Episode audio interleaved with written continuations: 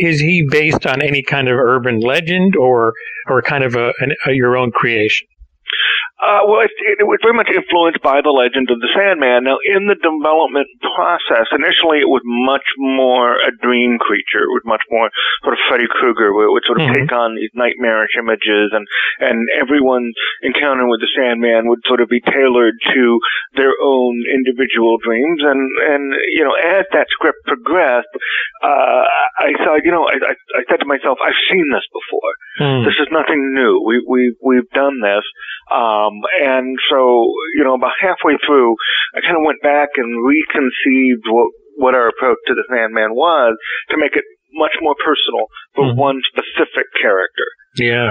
That is Peter Sullivan kicking off my month of horror podcast here on Sci Fi Talk with The Sandman, not to be confused with Neil Gaiman's fantasy. This Sandman is attached to one particular person, in this case, a small girl that comes from her nightmares. And this is Sci Fi Talk, the podcast on how sci fi, fantasy, horror, and comics help us explore our humanity. Here is more with Peter Sullivan. And, and what was it like to to kind of uh, come up essentially to what he looks like and, and that process? Uh, very interesting. Uh, when we started, uh, it was it was going to be much bulkier. Uh, I think ah. uh, some of the powers that be saw the name Sandman and were thinking much more in terms of a rock creature. So if you imagine something like the Thing from the Fantastic Four, mm. or uh, one of the rock creatures in the Power Rangers, or something like that, or big and bulky and and and you know a lot more sediment and that sort of thing. And I, you know, we we did a couple designs with that and we realized that that was not going to be effective, both from a production standpoint and also from a scare standpoint. Yeah. To have this lumbering thing coming after you, it's just kind of silly. So mm-hmm. uh, we went sleeker. Uh, it took a lot of the same design elements, but but turned it into a much more aerodynamic uh, uh, figure. And I worked very closely with uh, a wonderful uh, creature designers uh, and creators, uh, George Truster and Sig Neutron, and created this iteration.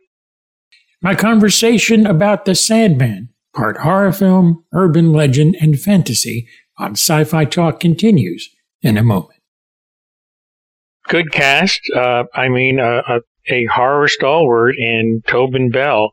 Uh, is there a chance he's playing a good guy in this for a change? Uh, you know, I don't want to give away any plot twist, but uh, one of the things that um, you know I always keep in mind when I'm doing a film like this is that the audience has seen the same film that I have. They've read the same books that I have. Uh, uh, they have the same cultural influences, so I can play with expectations because I know, oh, Tobin Bell is going to be in this movie. Well, clearly he's going to be this, you know, horrend- you know, horrific villain, uh, and I can play with that. Um, and that's all. that's about as much as I want to give away. Yeah. Uh, until you get the chance to see the movie. You know, what's intriguing to me is the uh, mother and daughter relationship in this. Uh, Hi- Hi- Haylie Duff uh, playing the mom, and young Shae Smolik, uh, who, uh, from what I've seen, you know, really brings it to the screen. Uh, kind of talk about that aspect of, of the film.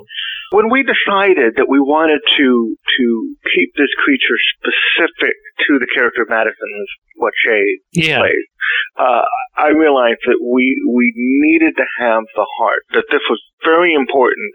And originally, the character that uh, uh, Haylie plays was very different. And I thought, well, okay, well that that's you know the dynamic is there, but you know what? It's it's not much of a journey for her. And so it came out of you know a dramatic desire to create an interesting arc from a character who absolutely is not ready to be a mother, shouldn't be a mother, shouldn't even go near your kid. Ah. And then you know throughout the course of the movie becomes a strong mother figure. And we had worked with Haylie before. I, had done a Christmas m- movie with her uh, a number of years ago. Uh, absolutely fantastic actress. Um, loved working with her. You know, she's a, she's now a mother herself. I knew that she would bring that dynamic mm-hmm. um, because I felt with Tobin and Amanda that you know we had the, the, the horror world taken care of. Yeah, I needed somebody to to take care of the humanity. Now, as far as the Sandman himself, I don't want you to give away any secrets, but did you kind of mix up like prosthetics and and also CGI a little bit? Yeah, no, that was a, a great testament to again uh, George and Sig. I can't say enough uh, great things about these guys, and and it's just so wonderful. Originally, it was going to be much more CG. It was sort of, you know, let's create uh, uh, something that can be on set physically, but then we will augment the heck out of it in post. And when they, when we started seeing the suit come together, and then when Mick, who plays the creature, uh, put the suit on, we saw the Sandman exactly the way it, it we wanted it to be in, physically.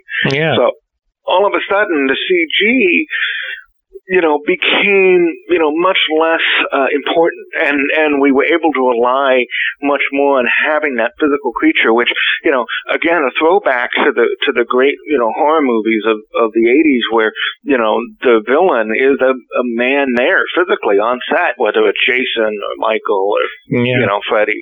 Uh, these were real people that were, you know, on set with your victims, and and you know, the, the there's just no substitute no, there really isn't. And Mick actually, Mick Ignis, who plays the Sandman, has a lot of experience kind of being in makeup and performing in makeup. So yeah. that was good to have somebody who kind of knew his way around that world and he's so wonderful, and he he's such a fan as well. And he, you know, as as word of the film is spread and interest has grown, I mean, he has just he gets more excited about all this than anybody. He just absolutely loves everything about what he does, mm-hmm. and I think that translates onto the screen. You know, that's interesting. Is I, I think there's kind of like a movement kind of going on right now, where uh, talking to directors you know that have films that feature a creature or supernatural or otherwise, there's a, a, movement to kind of do it more where there is a physical being on the set and then augmenting that with CGI. And, you know, obviously the movie It did that extremely well, how they combined yeah. both. And it seems to work the best. If the creature were all CGI, we're kind of used to seeing it and we can kind of spot it these days. Uh, oh, absolutely. So do you feel that's something that uh, going forward you're going to be doing a lot more of? Uh, it, yeah, it's been a it's been a it's been a process. So it, it started uh, uh, the, so before we did um, uh, Crooked Man, uh, I directed a film called Ominous, oh, and yeah. and Ominous had a lot of sort of CG creature elements. There were there were birds and and all sorts of things, and I felt that my favorite shots in the film were the ones that involved uh, an actual man in a mask uh, mm. uh, or creature makeup, which were done in that film by uh, Vincent Guastini, uh, another wonderful effects uh, artist. So, sort of learning from that experience, when we went ahead to Crooked Man and then we discussed, well, should the Crooked Man be a CG creation? you know, heavily advocated. No, this should be a, you know, we can do some, some stuff to, you know, maybe make him a little bit more crooked yeah. in, in post, but no, this should be a man in a suit. And it was, again, so wonderfully uh, uh, effective that when it came to this film, so it's sort of been a growing process of we sort of, okay, we tried more of a CG route and weren't thrilled, so now we're trying to back off uh, as much as we can. And from an acting standpoint, it's a lot easier to act with somebody else on the set than, than essentially a tennis ball, like happens a lot of times. It, it, it is, but it's also it's also interesting because you you know Mick is such a wonderful guy. Even when he's wearing the suit, you just love him, and he's so friendly. And so, I mean, we, we we get some really funny pictures of of him and the cat hanging out on set. You know, and I, there's one picture in particular that I have somewhere. You know, he's holding a teddy bear. and it's just the it's just the funniest thing. Um, because it, it uh, yes, but the converse the converse of that is that you get used to to Mick, and you have to remember. Oh, wait a minute, no, this is scary Mick now, uh, not not friendly teddy bear Mick. And how long was your shoot? Uh, the shoot was uh, about a month. Oh wow! Yeah. Yeah. So you you did a lot in very little time. yeah, yeah, we did. and then, uh, what was the turnaround? How long did it take you to post this? Uh, we we shot it in the spring, so I'd say a, a couple months. I mean, we were very cognizant of, of the fact, I mean, look, even though we had this wonderful suit and we had the, you know, and we had Mick and, and all of these sort of secret weapons, uh, we still had almost about 200 effect shots in the mm, film. Wow. Uh, CG. And, and so we, we were very cognizant, uh, when we were doing the schedule that we would need, uh, a couple of months for those teams to, to do the work and there ended up being two teams working on it, get it all done in time. And Synaptic, uh, uh, did all the Sandman effects with me. They did such a great job. And uh, once we finally uh, sort of agreed on an approach, and there was you know several different tests, and, and we actually shot tests before we even filmed the film. Uh, uh, before we shot a frame of the movie, we, oh, we had Mick put the suit on, and we shot it and sent it over, and said, okay, this is what it's going to look like. This is how we're going to light it. What can you do? With knowing that, uh, probably three to four, uh, maybe three months, uh, you know, for for post time. Let's take a break talking with Peter Sullivan of his film, The Sandman. You know, with these type movies and, you know, just watching, you know, the, the, the sneak peek and a little bit of the trailer, it just seems like, you know, the use of shadow is and, and lighting is so important in these movies to mm-hmm. really create that mood and that tension. Uh, I guess you had to work a little bit with your DP on that to kind of get the right look because you want to, if you show too much, obviously it's going to mm-hmm kill the mood, so to speak. Yeah, no, we did. Uh, Eitan uh, did a film uh, for us earlier this year that I, I was not a director on. I, I was a writer and producer on it that's a, uh, a, a really cool kind of 80s biopic um, that'll be on next year. And while we were working on that, we, we you know we would talk about uh, you know films that we really liked, and and we both really really liked horror films. And so when this project came up, I called him and, and said, "Hey, is this something you'd be interested in?" And uh, he was you know extremely excited.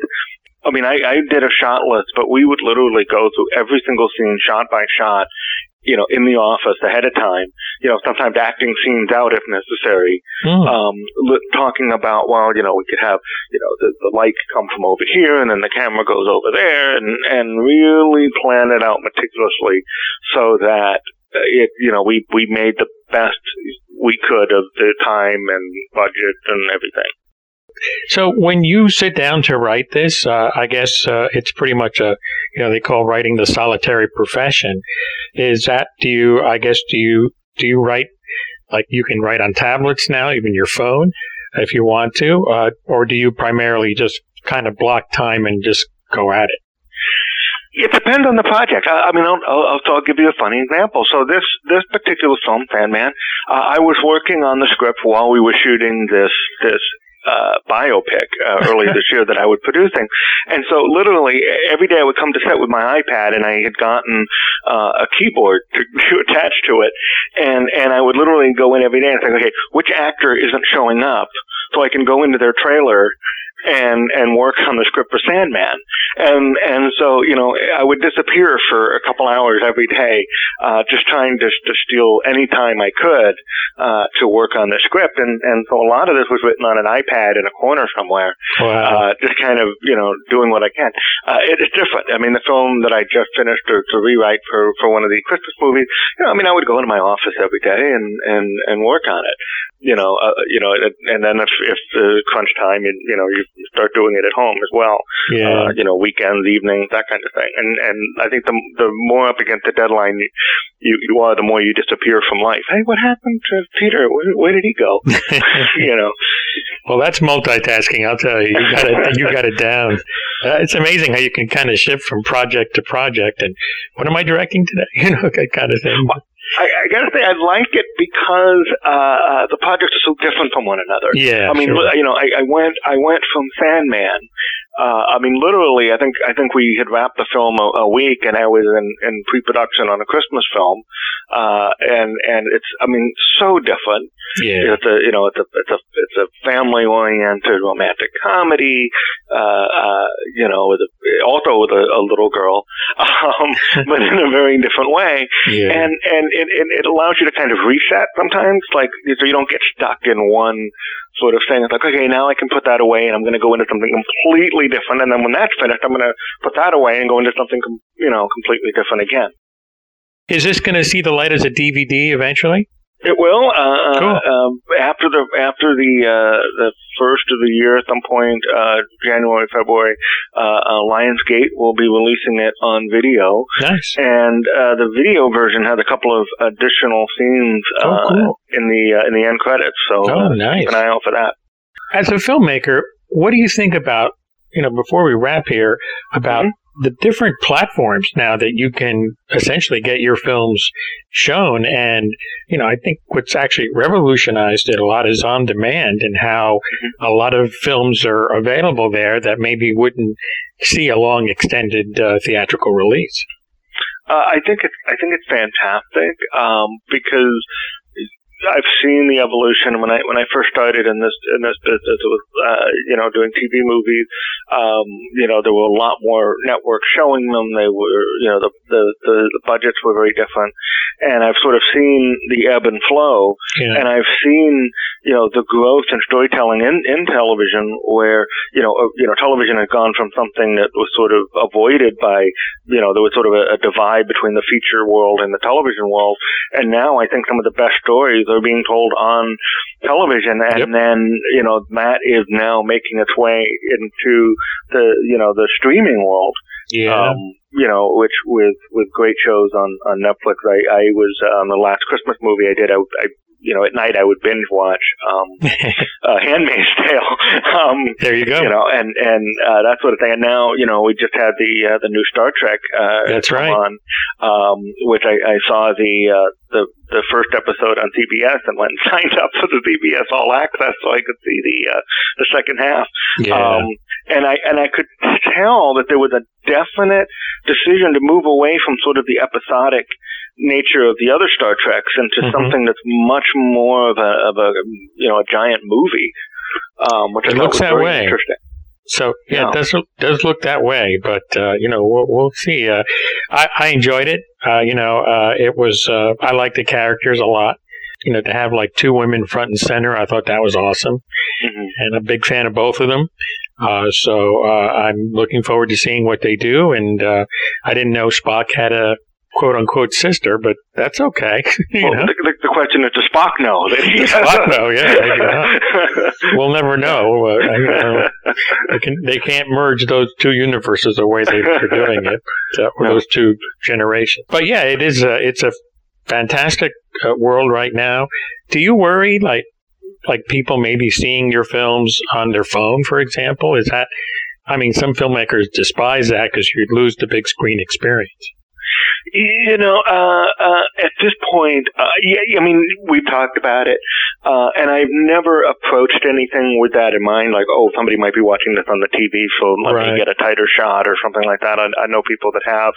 Um, I I feel that you know the more people that can see your film, whether it's on a phone or an iPad or an IMAX screen, Yeah. you know, uh, uh, the better. Yep. Um, I, I, you know, I, I know that, uh, you know, there are purists, Christopher Nolan, and, and, you know, who very much, you know, you want to see their films on the big screen and the biggest screen possible. And, um, you know, perhaps if I was in his position, I would feel the same way. But, you know, I feel very fortunate to be doing what I'm doing and to have the opportunity that I do have. And so anytime somebody watches one of my films, uh, whether it's, you know, on a phone or, Mhm. or on a, a watch, Yeah. um, I consider that a win. The Sandman is available for rent or buy from Redbox, Google Play, Amazon, Vudu, and YouTube. And Sci Fi Talk Plus is offering a, a free lifetime subscription offer. Yes, it's free. All you have to do is click on the show notes and you can enroll for a lifetime. This is Tony Tolato. Thanks for listening.